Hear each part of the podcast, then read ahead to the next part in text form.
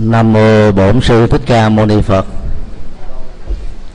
Kính thưa tất cả quý hành giả. À, ngày hôm nay là ngày à, thường lệ mà quý vị à, có khóa tu bắt quan trai à, dưới sự hướng dẫn tâm linh của nhiều vị hòa thượng, viện chủ và trụ trì cũng như là chư đại đức tăng thì à, quý vị cũng vừa trải qua một cái buổi pháp thoại. Do đó để thay đổi không khí đó thì uh, bây giờ chúng ta sẽ à, đi vào pháp đàm. Quý vị có thể nêu uh, các câu hỏi. Và trên cơ sở đó chúng tôi xin uh, chia sẻ những gì mà mình uh, được hiểu biết. Bây giờ kính mời quý vị uh, đặt các câu hỏi. Mô phật bạch thầy con xin hỏi nhân ngày à, hiến chương nhà giáo việt nam xin thầy cho biết quan niệm quốc tế về ngày nhà giáo thế nào mô phật? À, câu hỏi à, rất là mang tính thời sự. Chỉ còn à, hai ngày nữa đó thì toàn nước Việt Nam tổ chức tưởng niệm ngày lễ hiến chương nhà giáo. Ở trên thế giới đó thì ờ, ngày nhà giáo ờ, thế giới đó cũng có và được tổ chức vào ngày à, 5 tây tháng 10 truyền thống này ờ, đã được thảo luận cách đây khoảng à, hơn 30 năm. Nhưng cho đến năm 1994 đó thì mới chính thức trở thành như là một cái ngày được công nhận quốc tế về ngày hiến chương nhà giáo toàn cầu. Bản ờ, dự thảo về tình trạng của ờ, giáo viên và giáo sư đại học đã được tổ chức UNESCO khởi xướng kể từ ờ, năm 1966 vào ngày 5 tây tháng 10 của năm này. Ấy thế mà gần đến um, ba chục năm sau thì nó mới được chính thức thừa nhận. Cho đến bây giờ thì à, trên toàn cầu à, có trên 100 quốc gia đã ký vào à, cái bản thỏa thuận về các hoạt động đề cao giáo dục, phát huy tinh thần truyền thống tôn sư trọng đạo và thừa nhận ngày 5 tháng 10 là ngày quốc tế về nhà giáo nói chung. Lễ hội này đó uh, chủ yếu là để uh, tôn vinh ngành giáo dục như là một cái nghề cao quý nhất ở trong các nghề ở trên thế gian này. Thứ hai nữa là xác định vai trò đạo đức cũng như là các giá trị à, đóng góp mà các nhà giáo đã dành cho biết bao nhiêu thế hệ con người trong à, các triều đại với nhiều cái bối cảnh xã hội khác nhau nhờ à, đóng góp đó đó mà ừ, từ thế hệ này sang thế hệ khác đó các bậc anh tài đã xuất hiện đóng góp cho việc phát triển xã hội cộng đồng và ảnh hưởng đến cái nền an ninh cũng như là hòa bình của toàn cầu. Cho nên à, nhìn chung một cách bao quát đó, thì à, cái ngày quốc tế về nhà giáo là nhằm để đề cao giá trị của sự học và giá trị của sự truyền đạt, cũng như là mối quan hệ đạo đức và giáo dục rất là thiêng liêng giữa um, thầy cô giáo và tất cả các học viên nói chung. Ngày à, 5 tháng 10 năm 2007 à, vừa qua đó, thì hiệp hội của trên 100 quốc gia đã um, ngồi lại với nhau trong lúc um, đề cao giá trị giáo dục và đóng góp của tất cả các thầy cô trên toàn cầu. Đã có sáng kiến đưa ra cái chủ đề của năm nay, mang tựa đề là Quality Teachers for Quality Education. Chúng tôi tạm dịch là giáo viên chất lượng cho một nền giáo dục chất lượng. Bên cạnh à, chủ đề chính đó đó thì à, tất cả các nhà giáo dục quốc tế đó cũng à, đã đưa ra một cái chủ đề phụ nội dung của chủ đề phụ đó nhằm à, nhấn mạnh đến việc à, đảm bảo điều kiện làm việc tốt cho giáo viên, cũng chính là cách đảm bảo được điều kiện tốt cho học viên. Như vậy là trong cái à, chủ đề chính của năm nay cả toàn cầu đều hướng về làm thế nào để đảm bảo được hai thứ. Thứ nhất là tính chất lượng trong à, giảng dục, giáo dục và đào tạo của à, giáo viên. Và nó kéo theo như là một kết quả tất yếu. Đó là cái hiệu quả cao ở trong việc tiếp nhận của giới học viên. Như vậy là cái vế thứ hai này là cái vế mang tính cách điều kiện và tương thuộc vào cái vế đầu. Chính vì à, cái tầm quan trọng của việc đầu tư cho thế hệ các nhà giáo có chất lượng đó. Mà cái chủ đề phụ của chủ trương năm nay là nhấn mạnh đến góc độ đó đó là mối liên hệ, việc tạo điều kiện, môi trường thuận lợi và tốt cho giáo sư có chất lượng, cũng có nghĩa là đảm bảo được cái chất lượng học của học viên nói chung. Khi đề ra cái ờ, chủ trương như vậy đó thì ờ, dĩ nhiên chúng ta phải hiểu ngầm rằng là trên thế giới này ngay cả trong quốc gia và các cái nền giáo dục tiên tiến trên thế giới đó, vẫn chưa đảm bảo được một cách toàn cục rằng tất cả các vị giáo sư, giảng viên, giáo sinh ở các trường từ à, mẫu giáo cho đến đại học đảm bảo được cái tính chất lượng ở trong đào tạo. Và các giá trị chất lượng đó đóng góp cho người học như thế nào trong à, các vấn đề ứng dụng do đó nhiều chủ trương này ra là một mặt đó, là nhằm à, đề cao cái ý thức về à, vai trò cũng như là giá trị giáo dục của à, thầy cô giáo có thể đóng góp cho xã hội để thế hệ này và giới chức giáo viên đó cần phải phát huy nhiều hơn nữa vào những gì mà mình đã có để phục vụ cho xã hội và cộng đồng nói chung. Chúng ta vẫn nhớ là vào tháng giêng năm 2002 vừa qua đó tổng thống Bush của Hoa Kỳ. Một quốc gia được xem như là, là có cái nền giáo dục tiên tiến à, nhất nhì trên thế giới đã phải à, than phiền về cái tình trạng giáo dục ở Hoa Kỳ. Rằng cho đến thời điểm đó vẫn còn rất nhiều nơi trên đất nước của Hoa Kỳ nhiều trẻ em chưa có cơ hội đến trường đại học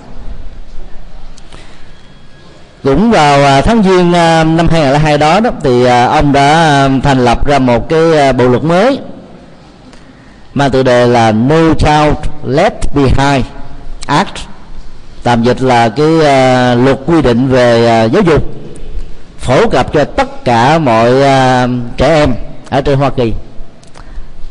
Không nên có bất kỳ một trẻ em nào vì lý do kinh tế và khó khăn của cha mẹ không có gọi đến trường để học vào à, cũng à, tháng giêng năm à, 2003 tức là sau một năm luật này được áp dụng tại Hoa Kỳ đó, thì tổng thống Bush đã phải than thở thêm lần thứ hai rằng là sau một năm thực thi đó, chỉ mới có được 6 bang là áp dụng triệt để còn đến bốn mươi mấy bang còn lại vẫn đang ở trong giai đoạn nỗ lực và khởi sự thôi. Cho nên à, ông đã nêu ra một quyết tâm rất là lớn, đó là dự kiến cuối năm 2006 tức là đã trôi qua cái đây là hơn 6 tháng. Thì à, ở mọi à, trường, mọi lớp học đó, phải đảm bảo được việc có được các giảng viên và các giáo sư có chất lượng. Dĩ nhiên cái tiêu chí chúng ta đặt ra đó, lúc nào nó cũng là mang tính cách là lý tưởng và nó buộc phải như thế. Nhưng trên thực tế đó thì cái mà con người đạt được đó, sau những cái tiêu chí và những nỗ lực đó, có thể không đạt như những gì mà họ mong mỏi. 50% cho đến 70% là rất là tốt. Hiếm khi nào mà một chính sách được thực thi à, 100% lắm. Như vậy là chúng ta có thể thấy rằng là ở trên toàn thế giới và những quốc gia tiên tiến về giáo dục vẫn đang gặp phải những khủng hoảng về giáo dục. Ở chỗ là chưa đảm bảo được cái chất lượng đào tạo cho tất cả các học viên. Mà nguyên do chính yếu là bản thân của các vị giảng viên và giáo sư tham gia giảng dạy ở các trường ở các cấp. Trong suốt quá trình là, là các sinh viên vẫn chưa đảm bảo được cái cơ hội để uh, tiếp thu được hết tất cả những kiến thức cần phải có cho lĩnh vực này. Hoặc là sau khi trở thành uh, giảng viên rồi do bận về những cái công việc riêng tư cho nên cái thời gian đầu tư cho việc này đó nó không được nhiều. Do đó kiến thức đó, nó có thể uh, rơi vào tình trạng là khập khiễng giữa cái vai trò vị thế mà mình đang giảng dạy và những cái cần thiết mà mình phải cung ứng cho cái học trò của mình do đó đó những uh, tiếng chuông báo động trên toàn cầu về cái chất lượng đào tạo và giáo dục như thế. Nó là một cái uh, gì đó rất là có ý nghĩa cho tất cả chúng ta cùng suy nghĩ. Tại Việt Nam đó thì uh, cái ngày ờ, hiến chương nhà giáo đó được thành lập cho đến bây giờ là được 25 năm. Tất cả các cái hoạt động về ngày hiến chương nhà giáo tại Việt Nam nhấn mạnh đến các góc độ trước nhất là tôn vinh cái nghề dạy học. Và dĩ nhiên không không tôn vinh theo cái cách thế nó là một cái nghề để kiếm tiền. Mà nó là cái nghề tạo ra kiến thức cho tất cả các ngành này. Hay nó là cái nghề mẹ đẻ ra kiến thức của các nghề khác. Khi chúng ta thấy được cái vai trò và giá trị đóng góp của nó từ góc độ như vừa nêu đó thì rõ ràng à, người dấn thân làm người già giáo sẽ không còn có mặc cảm rằng đây là cái nghề rất bạc bẽo và đồng lương quá ít ở trong các quốc gia chậm phát triển về kinh tế. Cái thực tại về ờ, cái khó khăn ờ, đồng lương là một trong những cái nỗi đau nhức nhối của các quốc gia chậm phát triển. Là bởi vì ờ, tiền lương của nhà giáo đó, đôi lúc nó thấp hơn là tiền của những người bán hàng rong. Kéo theo như một kết quả tất yếu rằng là khi mà giáo chức giáo viên đó không đủ tiền để sinh hoạt cho chính bản thân mình, huống hồ là chu cấp cho gia đình, vợ hay chồng và con cái, thì dẫn đến cái tình trạng phải tìm thêm, kiếm thêm một cái nghề nào khác để bù đắp vào cái khoản thiếu thốn về kinh tế này. Thì kết quả là cái thời gian đầu tư cho nghiên cứu, giảng dạy đó, nó sẽ bị ờ, thua kém là điều rất là tất yếu thôi hoạt động ngày à, hiến chương nhà giáo quốc tế đó, nó còn à, nhấn mạnh đến việc à, ca ngợi các tấm gương của các nhà giáo điển hình. Có nhiều đóng góp cho cái công trình giáo dục hay là gương mẫu về đạo đức. Có nhiều tác phẩm, có nhiều hoạt động gắn liền trực tiếp là gián tiếp đến với sự nghiệp giáo dục và việc trao truyền kiến thức cho các thế hệ học trò những con người như thế là xứng đáng được tán dương công đức. Chúng ta vẫn nhớ rất rõ là một trong mười hạnh nguyện của đức phật à, của bồ tát phổ hiền là tán dương công đức. Là để khích lệ cho các hoạt động tốt của xã hội đó được phát huy ở mức độ cao hơn. Việc tán dương công đức ngoài ý nghĩa vừa nêu đó, nó còn có giá trị ở chỗ đó là phổ quát hóa các giá trị của cái thiện nhằm giúp cho mọi người ý thức cao hơn về vai trò và giá trị đóng góp của đó cái tiếp đó là chúng ta thấy cái truyền thống tôn sư trọng đạo, nó nó không phải chỉ có ở Việt Nam, mà ở bất kỳ một quốc gia nào. Mối quan hệ nhân quả giữa người trao truyền kiến thức là nhà giáo và người tiếp thu kiến thức là các học viên phải là một cái mối quan hệ hai chiều chúng ta vẫn không phủ định rằng là ở trong cái mối quan hệ hai chiều đó nó còn có một cái à, đứng chính giữa, đó là học phí. Và đây là một cái nhu cầu à, rất là bình thường. Mà khắp thế giới người ta đều chủ trương. Chỉ có điều là khác biệt căn bản giữa các nước nghèo như Việt Nam và các quốc gia tiên tiến đó. Cái giáo dục trung học trở xuống là được miễn phí, trọn vẹn ngoài trừ đó là phụ huynh muốn con em của mình đến các trường giỏi trường dân lập và trường tư thục, thì phải buộc đóng tiền. Còn học các trường của nhà nước thì được bao cấp. Nếu Việt Nam á, được bao cấp một thời gian sau đó đó thì à, chúng ta phải tự túc, gần như là trọn vẹn. Và điều đó nó dẫn đến cái khó khăn về phương diện kinh tế cho rất nhiều phụ huynh học sinh. Vì cái đồng lương mà mình à, kiếm được đó, hàng tháng đó, là lúc đó nó vừa đủ trang trải cho cái số tiền học phí của một đứa con trong gia đình. Do đó nếu gia đình nào có hai đứa con trở lên đó, thì đối diện với cái khó khăn này cũng làm cho họ trở nên rất là mỏi mệt. Nói tóm lại là khi chúng ta thấy rất rõ được cái giá trị đóng góp của giáo dục cho xã hội cho đất nước thông qua việc huấn luyện các thế hệ kế thừa tiếp nối là quan trọng hàng đầu đó thì việc dấn thân để cho cái nền giáo dục nó có chất lượng không chỉ là công việc của một uh, chính phủ mà nó là công việc của tất cả chúng ta. Cho nên uh, vào những cái ngày về lễ nhà giáo như thế này chúng ta cần phải giảm bớt đi à, những cái phong tục. Ví dụ như là tặng quà cho các thầy cô giáo theo kiểu để gây cái thiện cảm với mối liên hệ giữa thầy cô giáo và con em của mình. Tại vì cái phong trào phong tục như thế đó nó sẽ làm cho cái chất lượng giáo dục và đào tạo đó nó giảm đi. Chúng ta phải mạnh dạng nói không với ờ, các cái phong tục đó là bởi vì chúng ta biết rất rõ làm như vậy là làm giảm đi cái ý nghĩa đạo đức và giá trị đóng góp của uh, uh, biết bao nhiêu là giáo viên cho việc thành công về kiến thức và trưởng thành của con em của mình. Cho nên à, chúng ta cần phải thấy rõ các trách nhiệm của cha mẹ đối với con em là làm thế nào để khích lệ cho con em của mình đó biết được cái ơn nghĩa đối với thầy cô. Và do đó những cái nỗi buồn, hoặc là tự ái, hay là hờn giỏi khi mà thầy cô có thể nói những cái lời làm cho mình không vui, khi mình không thuộc bài không làm bài được. Hoặc là có những cái ngỗ nghịch hư đốn ở trong trường lớp mà bị phạt theo cái ờ, nội quy của các trường. Chúng ta phải thấy những chuyện đó đó là những cái nhu cầu rất cần thiết để giúp cho mình được trưởng thành.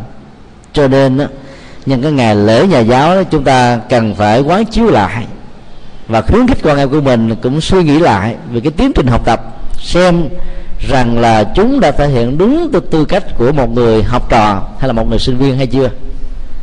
Có được như thế thì chúng tôi tin chắc rằng là cái lễ tôn vinh ngày nhà giáo đó của Việt Nam và toàn cầu nó sẽ có một ý nghĩa đạo đức và xã hội rất là lớn. À, xin đi câu hỏi khác. Nam mô A Di Đà Phật. Xin thầy cho biết cảm tưởng của thầy về tiêu chí của ngày nhà giáo Việt Nam là gì? Mô Phật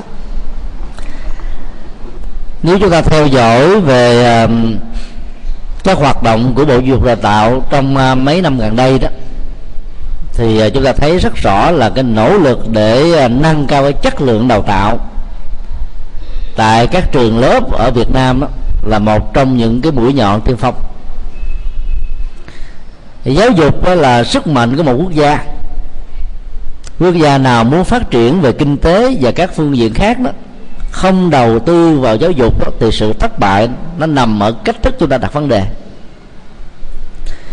Trong các quốc gia tầm phát triển như Việt Nam thì à, giáo dục đó, mặc dầu được quan tâm nhưng nó chưa được thể hiện ở một mức độ cần thiết và cần phải có của nó.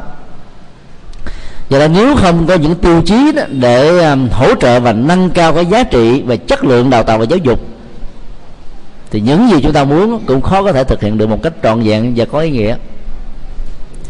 Chúng tôi thì không uh, theo dõi sát lắm về uh, các cái tiêu chí của bộ giáo dục và đào tạo đặt ra. Nhưng uh, thông qua các phương tiện báo đài trong uh, thời gian vài tháng trở lại đây đó thì chúng ta có thể thấy nó có một cái tiêu chí gọi là hay không. Thứ nhất đó là nói không với tiêu cực trong thi cử đặt ra một tiêu chí gì nó cũng có nghĩa là trên thực tế hoặc là ít nhất là đã từng trong quá khứ, nó có những chuyện đó như là một hiện thực. Nói không với tiêu cực trong thi cử, có nghĩa là trước đây chúng ta quá tiêu cực trong thi cử, chẳng hạn như là bị lộ đề, hay là phụ huynh học sinh có thể liên lạc với thầy cô giáo, yêu cầu thầy cô giáo nâng điểm cho con em của mình ở trong ờ, các số học bạ. Cái tình trạng đó đó nó có thể dẫn đến chuyện là chúng ta có được dân bằng thật nhưng kiến thức là không thật. Và do vậy sau khi tốt nghiệp ra trường đó chúng ta không đủ sức để đáp ứng được các cái nhu cầu mà vai trò nhiệm vụ với những chức năng chúng ta có đó một cách có hiệu quả. Cho nên uh, chúng ta có thể tốn kém rất nhiều công sức tiền thời gian và những nỗ lực cuối cùng cái thành quả đạt được ở trong à, cái tiến trình giáo dục của Việt Nam nó không được cao như mong đợi. Như vậy à, cái chủ trương nói không với tiêu cực đó, nó phải gồm mà sự hợp tác cả ba phương diện. Báo đài đưa tin à, nếu mà theo dõi, có lẽ chúng ta cũng phát ngán vào các nhà vệ sinh ở các trường, ở trong các mùa thi đó, thì chúng ta thấy cái tài liệu gián điệp đủ loại, chữ ri rí nhỏ nhỏ văn vứt đầy ở trong à, các khu vực này là bởi vì các sinh viên, các học sinh rất là khôn. Xem bài, quay cốp ở trong lớp có thể bị phát hiện, cho nên nó giả vờ đi vệ sinh. Vào ở trong nhà vệ sinh thì ai phát hiện mình ra được đâu. Cho nên mở ra mà xem. Xem xong rồi đó văn bức lại tại chỗ. Bởi vì mang vô, có thể bị phát hiện. Rồi có những cái tình trạng đó là người ta sử dụng các hệ thống điện thoại di động à, loại mới mà chứ một người đó thì giải đề ở bên ngoài. Và người bên trong ờ, phòng thi đó chỉ cần nghe và ghi chép lại theo những gì được giải đề thì kết quả thi cử của người đó rất cao. Hoặc là thậm chí có những cái tình trạng là người gác thi dễ dãi hay là hợp tác với người đang thi cho nên kết quả nó không được như ý muốn. Nó còn có nhiều cái thức khác nữa. Tất cả những điều đó nó, nó sẽ làm cho cái chế độ tuyển sinh của chúng ta đó mặc dù rất là rất cao tỷ lệ mà bị loại trừ đó có thể cao nhất trên thế giới vẫn không có kết quả tốt. Tháng 9 vừa qua nếu theo dõi báo đài chúng ta biết rằng là có khoảng uh, trên 600 triệu sinh viên trung học đã thi uh, tốt nghiệp ở cấp 2 và cấp 3 số lượng bị thi rớt đó nó chiếm đến gần như là 70 phần trăm. Thì điều đó cho thấy là cái kết quả thi cử của chúng ta đó, đánh giá là phần nào khá chuẩn xác về cái chất lượng đào tạo cũng như là cái chất lượng tiếp thu của người học nói chung. Tổ chức cho thi lại lần thứ hai, lần thứ ba thì số lượng bị rớt đó, nó cũng lên đến gần đến 50 phần trăm. Đó là một cái kết quả thống kê đáng buồn còn đối với cái việc mà dự tuyển thi vào các cái trường đại học và cao đẳng đó, thì nó có khoảng gần là 300.000 sinh viên dự thi. Nhưng mà vì à, trường lớp của chúng ta nó có à, số lượng giới hạn, cho nên nó có nhiều môn đó, các thí sinh phải à, chọi một đến một trăm. Và do đó đó, những người bị rớt trong các kỳ thi tiểu đại học đó, không nhất thiết là những người học dở. Bởi vì trường lớp không đủ cho nên à, họ chỉ có thể đậu theo cái tiêu chuẩn phòng ốc. Hiện nay các trường học đang có mà thôi. Quân bình à, theo thống kê đó, thì à, nước Việt Nam mỗi một năm như vậy thì cần tối thiểu là 150.000 sinh viên mới. Nhưng mà trên thực tế đó, chúng ta mới đáp ứng được khoảng chừng có 20.000 cho đến 30.000 là nhiều.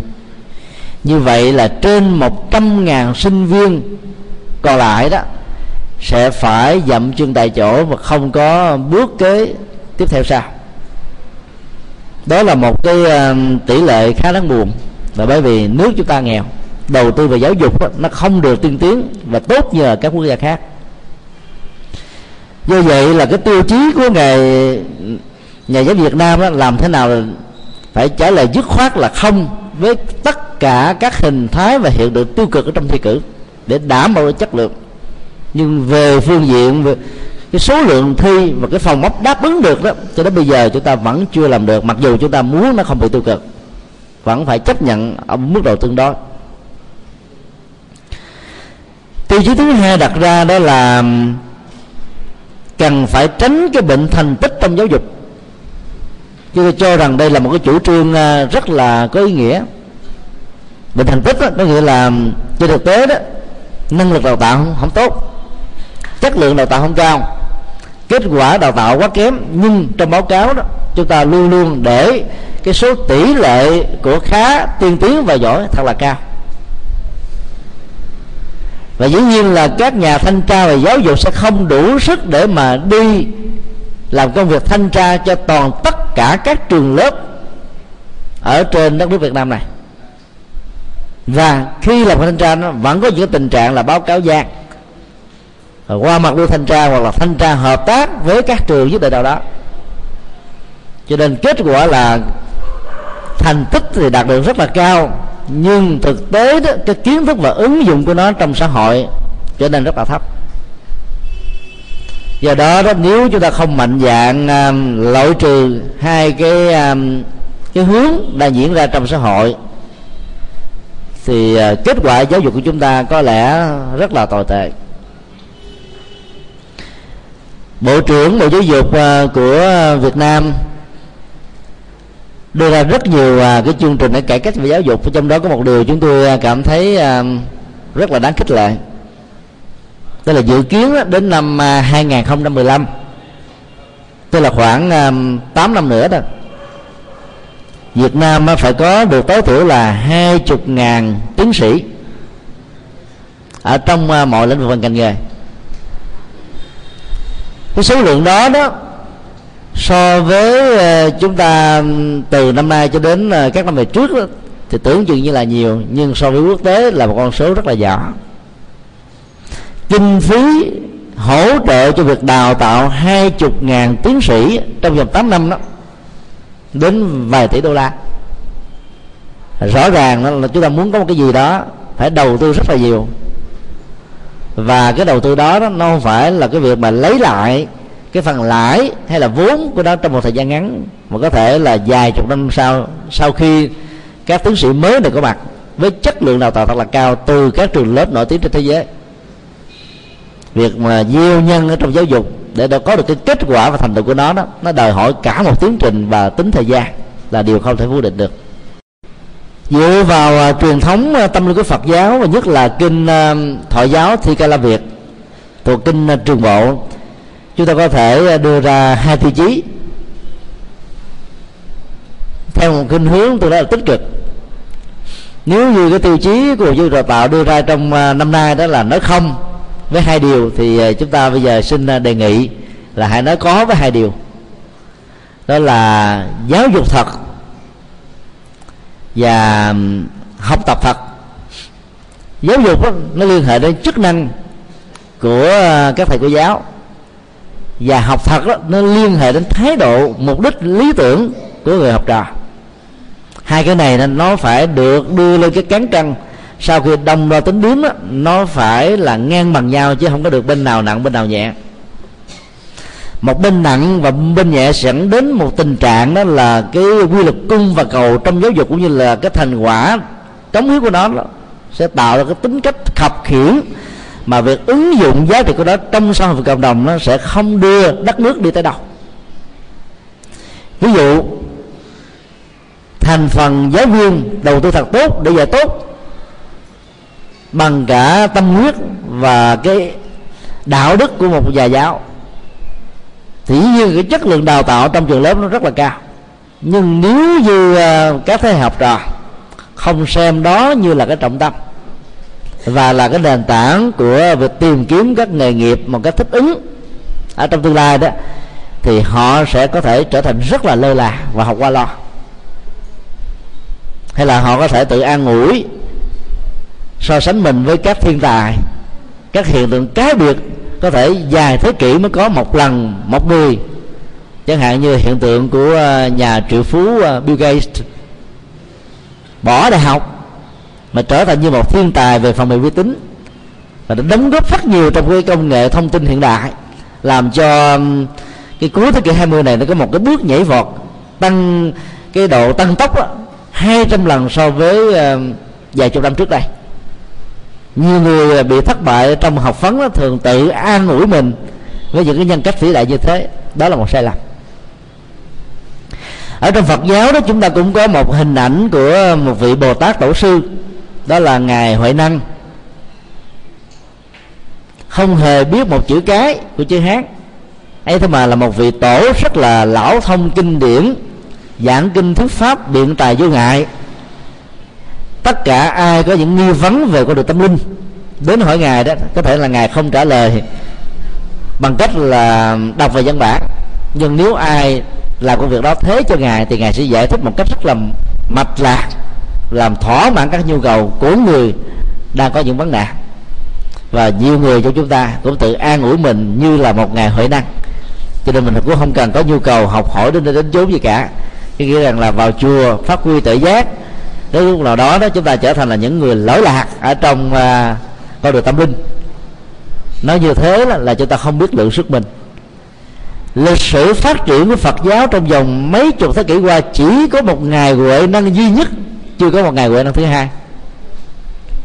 So sánh một cách không uh, tương thích nó sẽ dẫn đến sự khập khiễng và hậu quả mình sẽ trở thành nạn nhân. Cho nên nếu mình không phải là ngài mà giờ biết rằng là tiềm năng mình có thể đạt được như thế, thì cũng đừng bao giờ bắt chước trở thành ngài.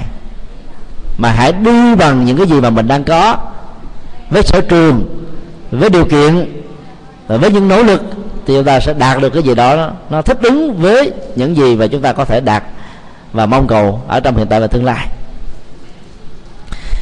Cho nên à, cái tiêu chí hay có, tức là à, giáo dục thật và học tập thật đó nó trở thành như là một sự hợp tác rất đồng điệu giữa các nhà giáo và tất cả các học viên nói chung. Nhà giáo nó phải chuẩn bị rất là kỹ và có tinh thần trách nhiệm về những gì mình sẽ phải chia sẻ cho tất cả những người học. Và người học viên đó cũng phải có trách nhiệm với cái đồng tiền mà cha mẹ hay là người thân của mình đã tự bỏ ra cho mình, học hành ở đây đến chốn nghiên cứu bài vở trước tại nhà trước khi đến lớp. Từ, từ đó đó việc giảng dạy trên lớp nó trở thành như là một cái điều làm cho kiến thức về phương pháp và kiến thức thực tế của, của người học đó nó đạt được ở mức độ cao hơn để dẫn đến cái việc ứng dụng trong thực tế sau khi người đó tốt nghiệp. Với hai tiêu chí này thì chúng tôi tin chắc rằng là cái nền giáo dục của chúng ta và nhiều nơi đó, nó sẽ tiến bộ hơn à, xin đi câu hỏi khác. Nam mô bổn sư thích ca mâu ni phật. Bạch thầy con có câu hỏi. Trong kinh điển có kinh nào dạy về giáo dục không? Nếu có thì đức phật dạy gì về vai trò của nhà giáo? A di đà phật. Đây là một câu hỏi rất là lý thú. Liên hệ trước nhất là văn bản học. Có gốc gác từ à, kinh điển Phật giáo với những cái chủ trương của Đức Phật liên hệ đến là các nguyên lý của giáo dục nói chung. Và thứ hai đó, nếu có đó, nó có thể tạo ra một cái khuynh hướng ứng dụng mà tất cả các bậc phụ huynh đó, theo tinh thần Phật dạy đó, có thể trở thành như là thầy cô giáo của con em của mình. Về phương diện ít nhất là kinh nghiệm và đạo đức. Nếu tất cả các phụ huynh à, xem mình là thầy cô giáo và vai trò của cha mẹ đó thì chúng ta sẽ không có bị lơ đễnh ở chỗ đó giao trách nhiệm giáo dục cho nhà trường. Và mình nghĩ rằng là mình thương con em ở chỗ là mang tiền về. Sau những cái giờ giấc làm việc lao động rất là nặng nhọc là chúng ta đã đủ cái trách nhiệm làm cha, làm mẹ rồi. Cha mẹ là một cái tấm gương thầy cô giáo về đạo đức trước nhất. Và thứ hai đó là thông qua cái đời sống đạo đức của mình với những cái kinh nghiệm mình có đó có thể giúp cho con em của mình trở thành những người hữu dụng ở trong xã hội. Ít nhất đó, là cho chính bản thân của nó.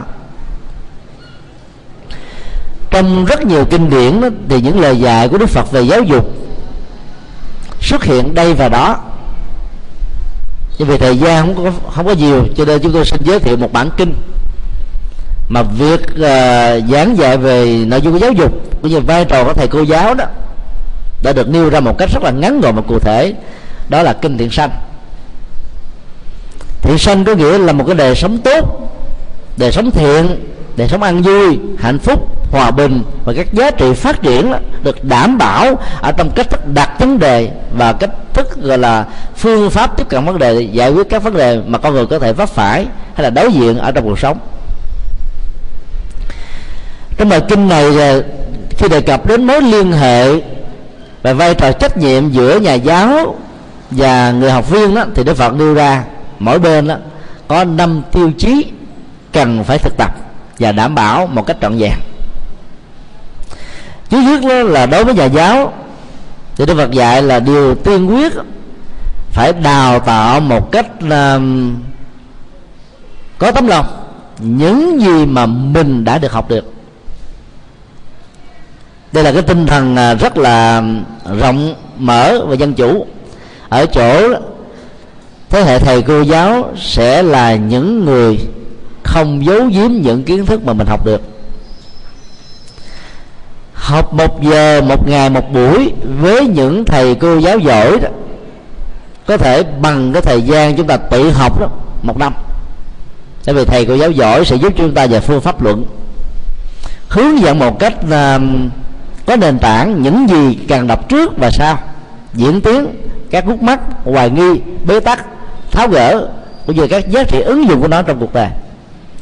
Cho nên à, theo tinh thần Phật dạy thì tất cả các thầy cô giáo phải thực tập đầu tiên bài học về đạo đức của giáo dục, đó là không được giấu giếm kiến thức của mình. Mình có thể không hài lòng, không thích một học trò nào đó, nhưng không vì thế mà chúng ta được quyền từ chối việc truyền tao kiến thức cho những người đó. Kế tiếp là phải hướng dẫn rất là kỹ cái kỹ năng để phát huy kiến thức. Đây là một cái điều mà chúng tôi cho rằng nó rất là phù hợp với cái nền giáo dục hiện tại.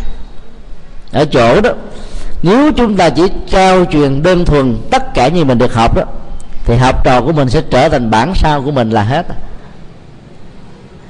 ở đây đó, đức phật dạy là bên cạnh việc tiếp thu các thành quả để rút ngắn cái thời gian tự nghiên cứu, tự học hỏi, thì ờ, những người làm công tác giảng dạy cần phải trao cái phương pháp luận và kỹ năng để khai thác kiến thức từ bản thân của học viên. Đây là điều ờ, hết sức quan trọng. Và chỉ với cái phương pháp làm việc này đó, chúng ta mới đào tạo ra được những người giỏi hơn thế hệ đi trước. Mà không đó cái nền giáo dục sẽ khó có thể phát triển được lắm. Do đó đó là cái nền giáo dục tiên tiến phải là nền giáo dục dạy về phương pháp luận. Học viện Phật giáo Việt Nam à, trong vòng à, 3 năm trở lại đây đã phát triển và nhấn mạnh về cái trọng tâm về phương pháp luận. Chúng tôi được đặt trách về à, việc cơ cấu chương trình học tín chỉ cho cử nhân Phật học và đã mô phỏng cái phương pháp cũng như là cách thức giảng dạy của các nước phương Tây, đặc biệt là hệ thống giáo dục của Hoa Kỳ. Đi theo à, hướng tính chỉ ở trong một giai đoạn mà không có mấy trường tại Việt Nam đã làm tốt về lĩnh vực này. Cứ mỗi một cái môn học đó, tất cả các sinh viên đó buộc phải à, làm bài nghiên cứu hai bài tại nhà, thi một bài tại lớp. Hai bài nghiên cứu tại nhà là một à, trong những cách thức để xác định cái tiềm năng nghiên cứu thông qua phương pháp nghiên cứu được trao truyền bởi thầy cô giáo, để cho người đó trở thành người nghiên cứu khi còn ở ghế nhà trường. Như vậy là chỉ trong vòng thời gian khoảng chừng từ hai năm rưỡi đến 4 năm học, tùy theo cái năng lực học của mỗi người, thì các sinh viên sẽ trở thành như là một nhà nghiên cứu có tầm vóc, ít nhất là về phương pháp luật. Chương trình học như vậy dĩ nhiên nó rất là là nặng thì phần lớn đó các uh, sa di sa di ni tuổi 18 đến 20 mới vào chùa được vài có 3 tháng. Mà bây giờ phải học theo cái cơ chế của đại học tự nghiên cứu có thể là chưa quen lắm nhưng mà dần già rồi đó nó sẽ mở mang được cái tiềm năng. Bởi vì đức phật nói rất rõ là tiềm năng vốn có ở mọi con người. Cái khó của bộ môn phật học nó vượt lên trên cái khó của các môn khác. Ở chỗ đó, đây phải là cái môn học chỉ cung cấp kiến thức mà còn là môn học để hành trì về tâm linh. Do đó sự hỗ trợ này nó có thể làm cho người học có thể tiếp cận được việc hành trì và ứng dụng một cách song hành. Cho nên đó, học cao ở trong cái tuổi sớm mà vẫn không trở thành những người cống cao ngã mạng đó là cái mối rất là lo ngại của rất nhiều uh, bậc thầy ở trong các chùa. Không muốn cho đệ tử của mình đi học sớm mà muốn cho thực tập về giới luật và học kinh điển phục vụ cho bốn thời khóa tụng niệm ở các chùa mà thôi. Mối lo ngại đó nó có thể có lý do nhưng um, nó không phải là điều mà chúng ta quá quá sợ hãi. Là bởi vì chúng ta biết rất rõ cái công cao ngã mạng không phải là do học kiến thức học mà có là do vì người đó thiếu sự thực hành. Bởi vì kiến thức Phật pháp đó, nó là một cái ờ, uh, gương báo về tự giác chặt đứt cái tôi của con người. Cho nên khi mới vào chùa mà mình được học Phật pháp liên đó thì chúng ta có cơ hội tháo gỡ nỗi khổ niềm đau sớm hơn. Học muôn đó, thì khổ đau có thể bám víu chúng ta nhiều hơn. Chính vì quan điểm đó mà chương trình uh, tuyển sinh hai năm trước tức là 2005 và năm nay cho trên à, 2.000 tăng ni là hoàn toàn không có yêu cầu phải có chương trình cung cấp Phật học như là mấy chục năm trước đây. Dĩ nhiên có nhiều phản ứng không đồng tình và nếu chúng ta thấy rõ được cái giá trị của chân lý giáo pháp đó có thể tẩy được cái tôi làm cho con người được hạnh phúc thì rõ ràng không, không có lý do gì để chúng ta ngại không cho học theo cái phương pháp luận mới này. Điều thứ ba đó là tất cả các thầy cô giáo cần phải huấn luyện hướng nghiệp cho học trò của mình khi còn ở dưới nhà trường. Công việc hướng nghiệp đó ít khi được các trường lớp ngày nay quan tâm mà nó có những cái bộ phận riêng. Các trường học với các bộ môn đó chủ yếu là nhấn mạnh về à, tính phương pháp cũng như là nội dung ở trong cái nhóm chuyên ngành mà bộ môn đó, các sinh viên hay là học sinh đang theo học mà thôi. Cho nên Đức Phật dạy cái đây 26 thế kỷ là ngoài cái kiến thức người thầy người thầy trao truyền cho học trò ngoài cái phương pháp luận để khai thác thêm kiến thức mới thì cần phải định hướng nghề nghiệp cho người học. Là để người học có thể nắm vững được đâu là sở trường, đâu là sở thích của mình. Có rất nhiều sinh viên, học sinh mất phương hướng trong việc chọn cái môn học. Học 4 năm ở trong một cấp đại học nào đó. Và cuối cùng sau khi tốt nghiệp ra là một cái nghề hoàn toàn không liên hệ gì đến cái ngành mà mình đã học. Là bởi vì họ thiếu định hướng. Do đó cái nhu cầu hướng nghiệp nó rất là quan trọng. Và tất cả các sinh viên, học sinh nó cần phải xác định rõ đó giữa cái sở trường và sở, và sở thích nó có khoảng cách rất lớn. Có những cái đó nó thuộc về sở trường chúng ta nhưng nó không thuộc về sở thích. Bởi vì nó có thể làm cho chúng ta có cảm giác là mỏi mệt chán nản.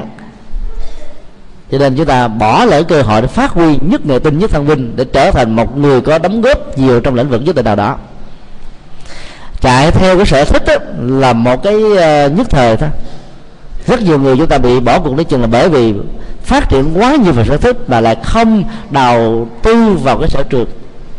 Bỏ sở trường mà chạy theo sở đỏ thì cuối cùng mà chúng ta không có đóng góp gì cho ai. Giàu chúng ta rất là thông minh có nhiều tiềm năng như là một người đa hệ không có gì cũng biết hết nhưng mà cuối cùng á cái giá trị đóng góp nó chẳng là bao so với những người khác. Thứ tư đó là chúng ta phải tán dương những điều hay khi học trò của mình làm được.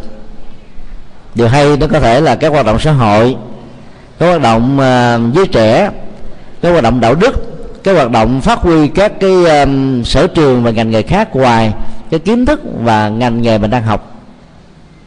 Đây là một cái mặt bằng tạo điều kiện giúp cho người học có thể phát huy được những cái cần phải có ở trong cuộc đời. Và vai trò đạo đức của thầy cô giáo nằm ở chỗ là khích lệ. Tức là mình phải quan tâm đến học trò của mình có những cái dấn thân phù hợp với lứa tuổi cũng như là cái ngành học hoặc là cái cấp học mà chúng đang theo đuổi. Để từ đó khích lệ làm cho cái sự học đó nó có cái phần ứng dụng và đối chiếu ở trong thực tế với nhiều cái giá trị rất là mới và hay. Cho nên là cái công việc mà tán trợ đó không chỉ là cái trách nhiệm của các bậc phụ huynh mà còn phải là trọng trách rất quan trọng của thầy cô giáo. Điều cuối cùng đức phật dạy đó là phải đảm bảo được nghề nghiệp cho học trò của mình đây là điều mà phần lớn đó, ở các trường thuộc về các quốc gia đang phát triển không quan tâm. Họ tách rời cái um, công việc giảng dạy và đào tạo ra khỏi cái phạm vi đảm bảo nghề nghiệp sau khi tốt nghiệp của uh, sinh viên học sinh của mình. Cho nên đó đức phật dạy rất rõ nếu chúng ta biết cách uh, tạo cơ hội đối tác giao lưu với các ngành nghề thích hợp với những bộ môn được xem là sở trường mà mình đang giảng dạy bằng cách là ký các hợp đồng. Thì sinh viên, học sinh của chúng ta sau khi tốt nghiệp ra sẽ có cái cơ hội nghề nghiệp rất là cao. Một số trường là đại học nổi tiếng của mỹ, của anh, của đức đã làm việc đó trong vòng mấy mươi năm trở lại đây. Cho nên các sinh viên khi còn ngồi ở dưới ghế nhà trường, thì các công ty lớn và nổi tiếng đó đã đặt cọc trước rồi họ vào ký hợp đồng với các trường lớp gọi là ký hợp đồng riêng với sinh viên học sinh. Khi phát hiện cái tiềm năng và sở trường giỏi của họ trong một lĩnh vực nào đó thì họ cấp học bổng bán thời gian gọi là trọn khóa để sau khi tốt nghiệp đó, đảm bảo là giữ cái chất xám này cho việc phục vụ các công ty và hoạt động của công ty của mình. Chúng ta thấy là các nhà tư bản rất là khô. Họ không đầu tư mười mấy năm trong lúc mà một sinh viên học sinh ngồi dưới ghế nhà trường, như là các phụ huynh và các quốc gia đã làm đóng góp cho người đó trở thành người. Nhưng khi mà có cái thành quả thì họ hướng lấy hết tất cả các giá trị sắc này. Các quốc gia chậm phát triển về kinh tế, không có đủ ngân sách cho giáo dục, cho nên tốn tiền đầu tư, nhưng cuối cùng thành quả là một quốc gia khác hưởng. Rất nhiều sinh viên, học sinh quốc gia rất là giỏi trong các thống kê về à, trung học phổ thông ở tại Hoa Kỳ trên mấy chục bang. Đậu thủ khoa đó là người châu Á là chiếm hết 90% so với người Mỹ gốc. Trong số 90% đó nó có 50% là người Việt Nam.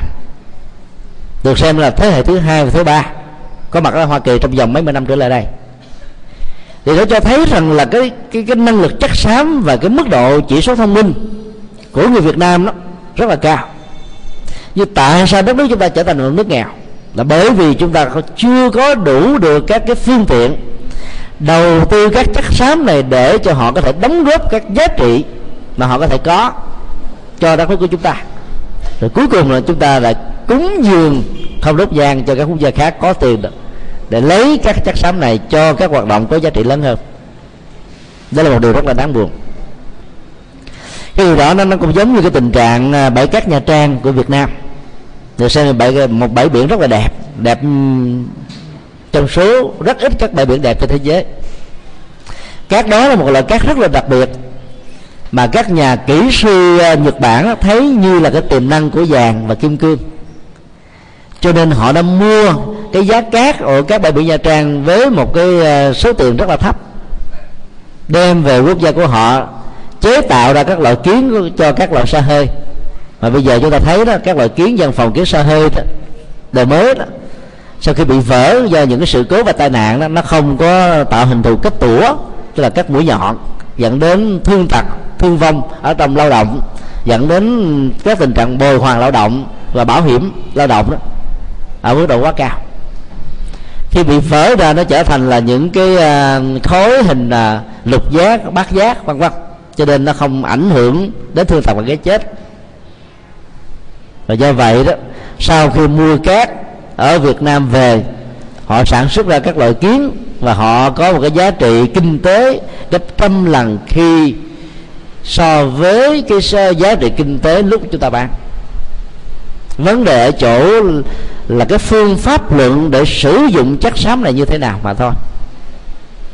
Do đó, đó các quốc gia nào không đầu tư việc đảm bảo được nghề nghiệp cho những người dấn thân học ở trong các trường lớp của mình đó, thì chúng ta sẽ cúng dường chất xám đó cho những người khác. Do đó cái cái tự giác và tầm nhìn của đức phật cách đây mấy mươi thế kỷ đó là một cái gì đó rất là sâu sắc. Hỗ trợ cho chúng ta như là những kỹ năng để tham khảo và nó hoàn toàn vẫn còn có giá trị thích hợp cho thời tại này và nhiều thế kỷ về sau.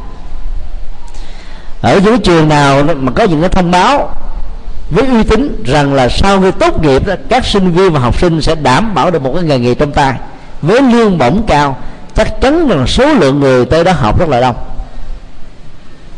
Bởi vì đó, học như vậy nó có giá trị ứng dụng. Còn học các ngành nghề mà sau khi tốt nghiệp ra trường đó chúng ta không có vào một cái vai trò đóng góp nào hết có lẽ đó là một sự dư thừa. Do đó, đó từ góc độ này chúng ta thấy là kinh điển nhà Phật đã dạy những cái kỹ năng về trọng trách đạo đức của các nhà giáo Phật học nói chung hoặc là các nhà giáo ảnh hưởng đến tinh thần Phật giáo.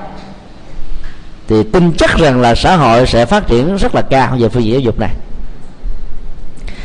đáp lại ờ, những cái nhu cầu và trách nhiệm mà nhà giáo cống hiến thì bài kinh này đó cũng còn dạy tất cả sinh viên học sinh và giới học đó, nói chung là cần phải thể hiện năm điều đạo đức. Thứ nhất là lễ phép đối với thầy cô giáo.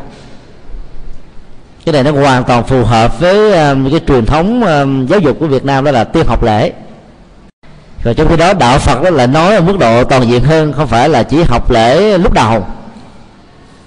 Khi còn ngồi ghế nhà trường mà còn phải học lễ trong suốt cái thời gian chúng ta tốt nghiệp và có ờ, nhiều giá trị ứng dụng trong xã hội rồi. Cái giá trị về lễ nghi ơn ích giữa người học thể hiện đối với cái người tạo ra kiến thức cho mình đó, nó phải là một cái gì đó cần phải được tôn trọng ở mức độ khá cao thứ hai đó là phải hầu hạ thầy cô giáo. Chúng ta thấy rằng là đây là nó nó gắn liền với cái phong tục tập quán giáo dục của bối cảnh Ấn Độ cách đây 26 thế kỷ mà bây giờ không thể áp dụng được trong cái bối cảnh xã hội hiện tại. Bởi vì trong giai đoạn thời đó đó, chúng ta biết rằng là tất cả kiến thức học được lệ thuộc vào thầy cô giáo mà muốn học như vậy là phải đến bên cạnh thầy cô giáo để mà ghi chép từng chữ, nghe từng lời cái truyền thống đó, đó nó được thể hiện qua cái bộ kinh điển Veda được gọi là Upanishad. Upanishad dịch nghĩa đen có nghĩa là ngồi kế bên cái thầy để ghi chép những điều học từ thầy. Mà muốn được ờ, cái kiến thức trao truyền một cách trọn vẹn mà đúng ý nghĩa đó thì ngoài cái việc mà lễ phép đó, chúng ta cần phải um, phụ như là một thành viên ở trong gia đình đối với thầy cô giáo, để cho thầy cô giáo có đủ thời gian nghiên cứu, bài vở để trao truyền cho chúng ta kiến thức một cách trọn vẹn và ý nghĩa hơn. Vì ngày xưa đó, cái việc giáo dục đó đã không được các chính phủ, quân chủ đã đầu tư một cách đúng mức. Cho nên nó là một sự hợp tác, như là một khế ước xã hội về giáo dục giữa người dạy và người học. Tức là người học cũng phải có trách nhiệm phần nào đó, giúp đỡ các công việc này cũng nọ, để cho thầy cô giáo đầu tư kiến thức nhiều hơn nó khác hoàn toàn với nước Việt Nam trong vòng mà mười mấy năm à, trước đó.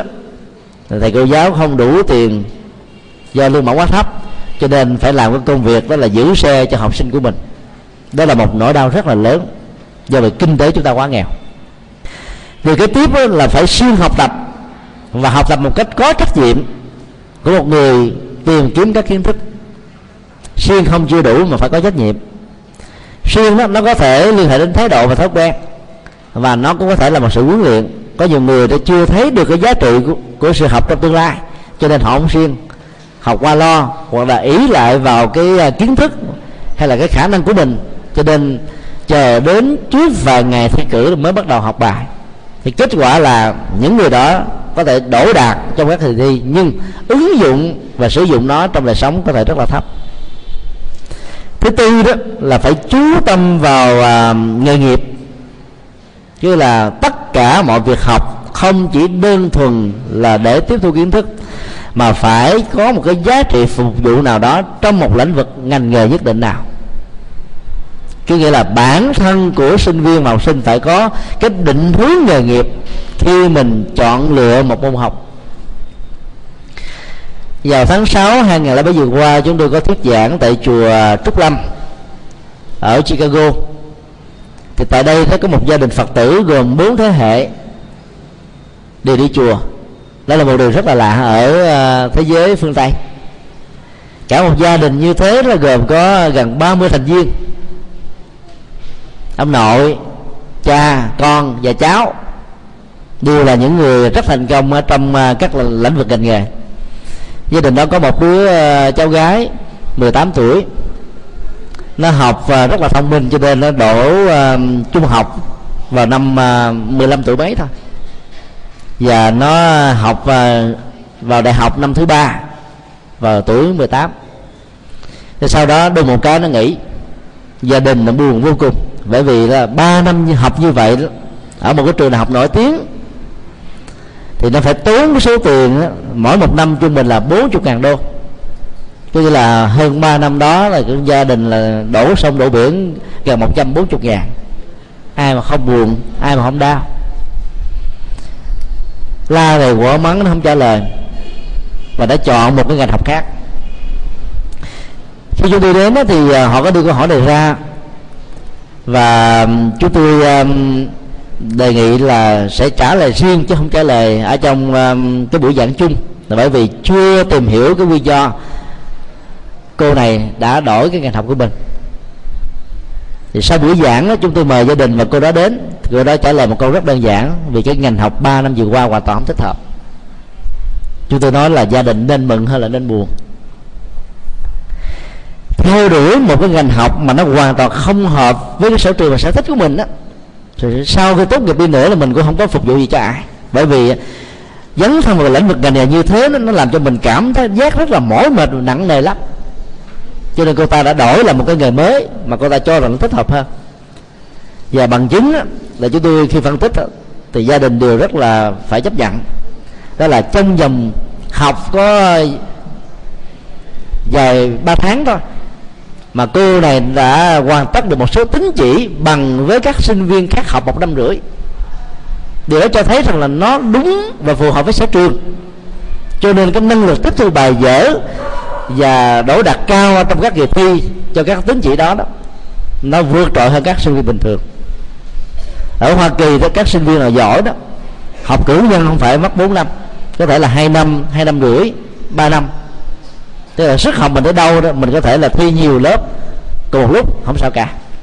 Chứ có nhiều người tốt nghiệp tiến sĩ ở cái tuổi 20 21 là chuyện rất là bình thường. Ở Việt Nam trung bình là phải đến 27 28 tuổi. Cho nên khi mà chúng ta làm giúp cho sinh viên, học sinh, nói chung là người học, rõ được cái định hướng nghề nghiệp của mình để chọn cái một bộ môn thích hợp đó là chúng ta giúp cho người đó thành công. Gần như là 60 phần trăm và điều thứ năm đó đó là cần phải phục vụ cái giá trị học cho gia đình và xã hội. Rõ ràng đó chúng ta phải thấy nó có cái giá trị ơn nghĩa đền ơn và báo ơn được xem như là hai cái đức tính rất quan trọng mà nhà Phật đã cúng ứng cho xã hội là người. Chúng ta có được cái thành quả kiến thức đóng đóng góp cho, cho xã hội là bởi vì chúng ta nhờ vào hai cái nguồn giúp đỡ. Trước nhất là cha mẹ và người thân thông qua tiền bạc và kinh tế cũng như là tình cảm. Và thứ hai là kiến thức truyền trao của thầy cô giáo mặc dầu khi học á, ở cấp đại học trở lên ở các quốc gia phương tây đó là phải trả tiền từ trung học cho xuống là miễn miễn phí thì chúng ta cũng phải biết rằng nếu không có tấm lòng và kiến thức truyền trao một cách đúng phương pháp chúng ta không thể nào thành công được. Do đó đó là năm điều đạo đức mà giới học viên đó, cần phải đáp ứng và thể hiện đối với các thầy cô giáo. Và thể hiện như vậy đó thì à, mới làm cho cái việc dạy và học đó, nó đạt được ở chỗ là có những ứng dụng mang lại giá trị lệ lạc cho cộng đồng và xã hội. Xin đưa câu hỏi khác.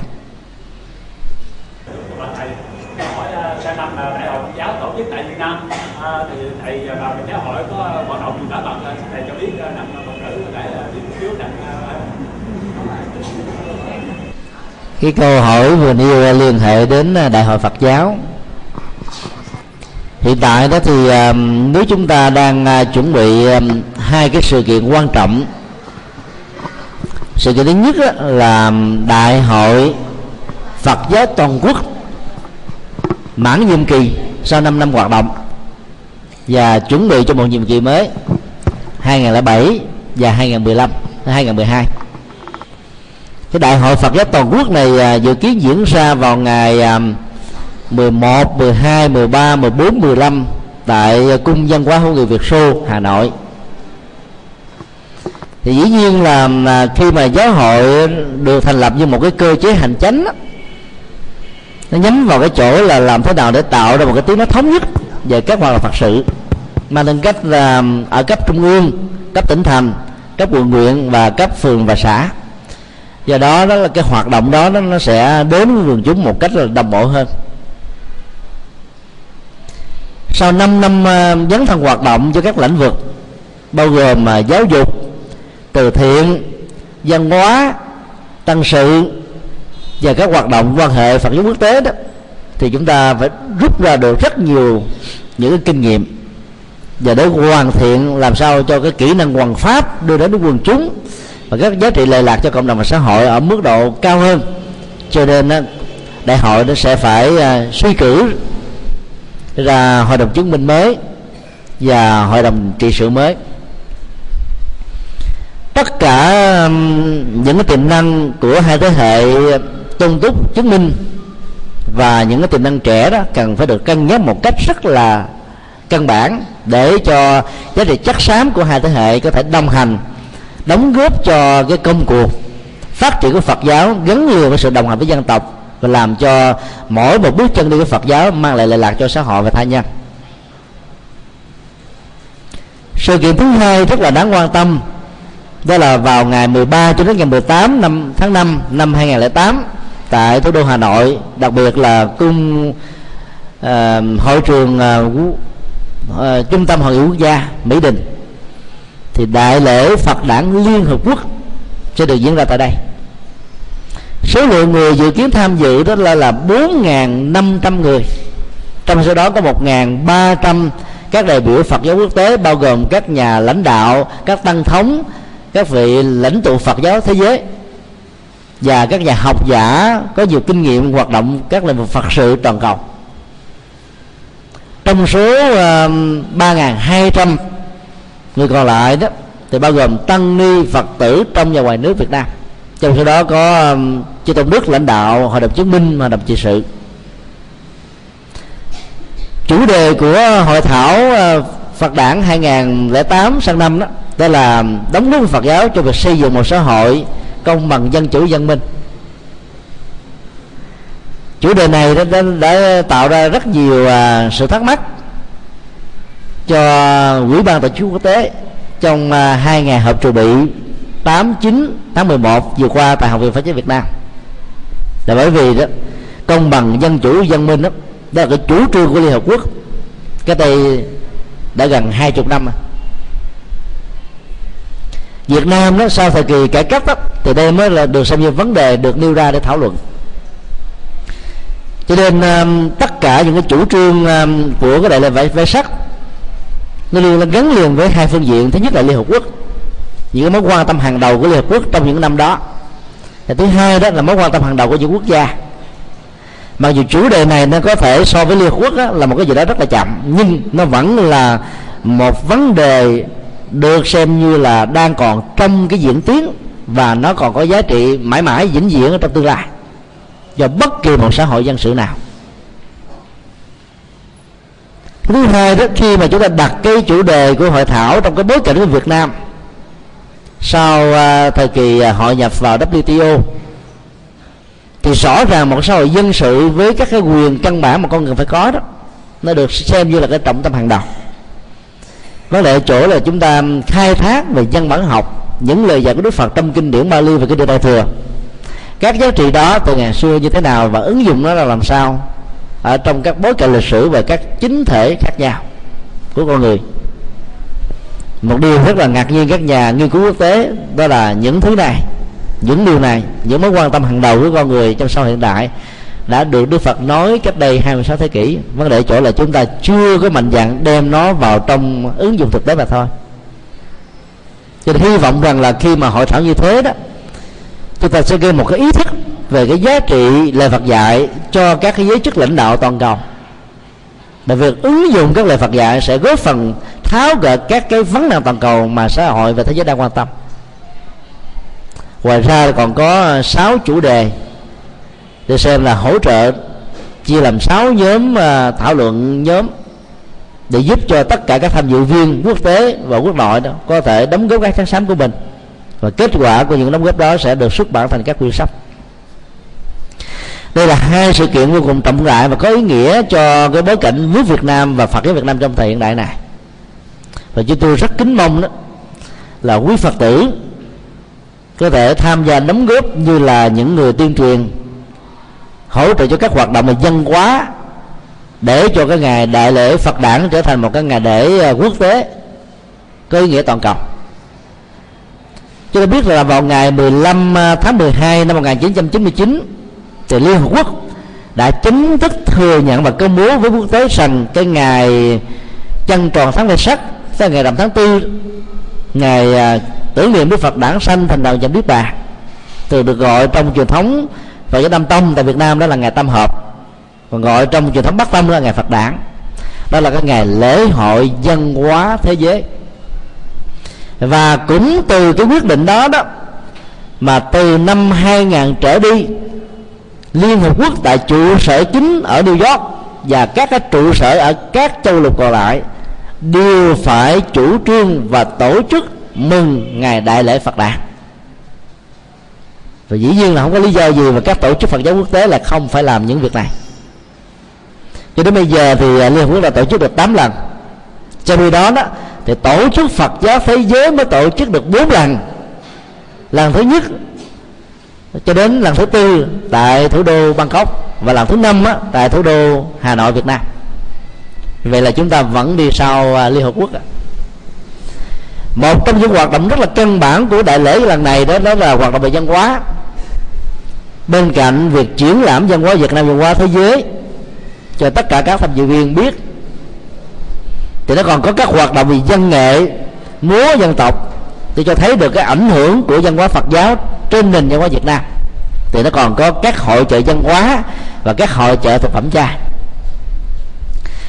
chúng tôi đã đề xuất ở trong à, cái bản à, dự thảo của chương trình làm việc đối với chính phủ và ban điều phối quốc gia rằng là cần phải à, phát huy cái phương diện này thật là nhiều là bởi vì đó, nó sẽ giúp cho chúng ta quần chúng hóa được đại lễ Phật đản tất cả những cái gian hàng trưng bày các cái mặt hàng sản phẩm văn hóa, chào mừng ngày lễ Phật đản, trong hội chợ văn hóa và hội chợ thực phẩm đều có cái cái câu ghi là mừng đại lễ Phật đản 2008 tại Việt Nam. Mà tiếng Việt là tiếng Anh.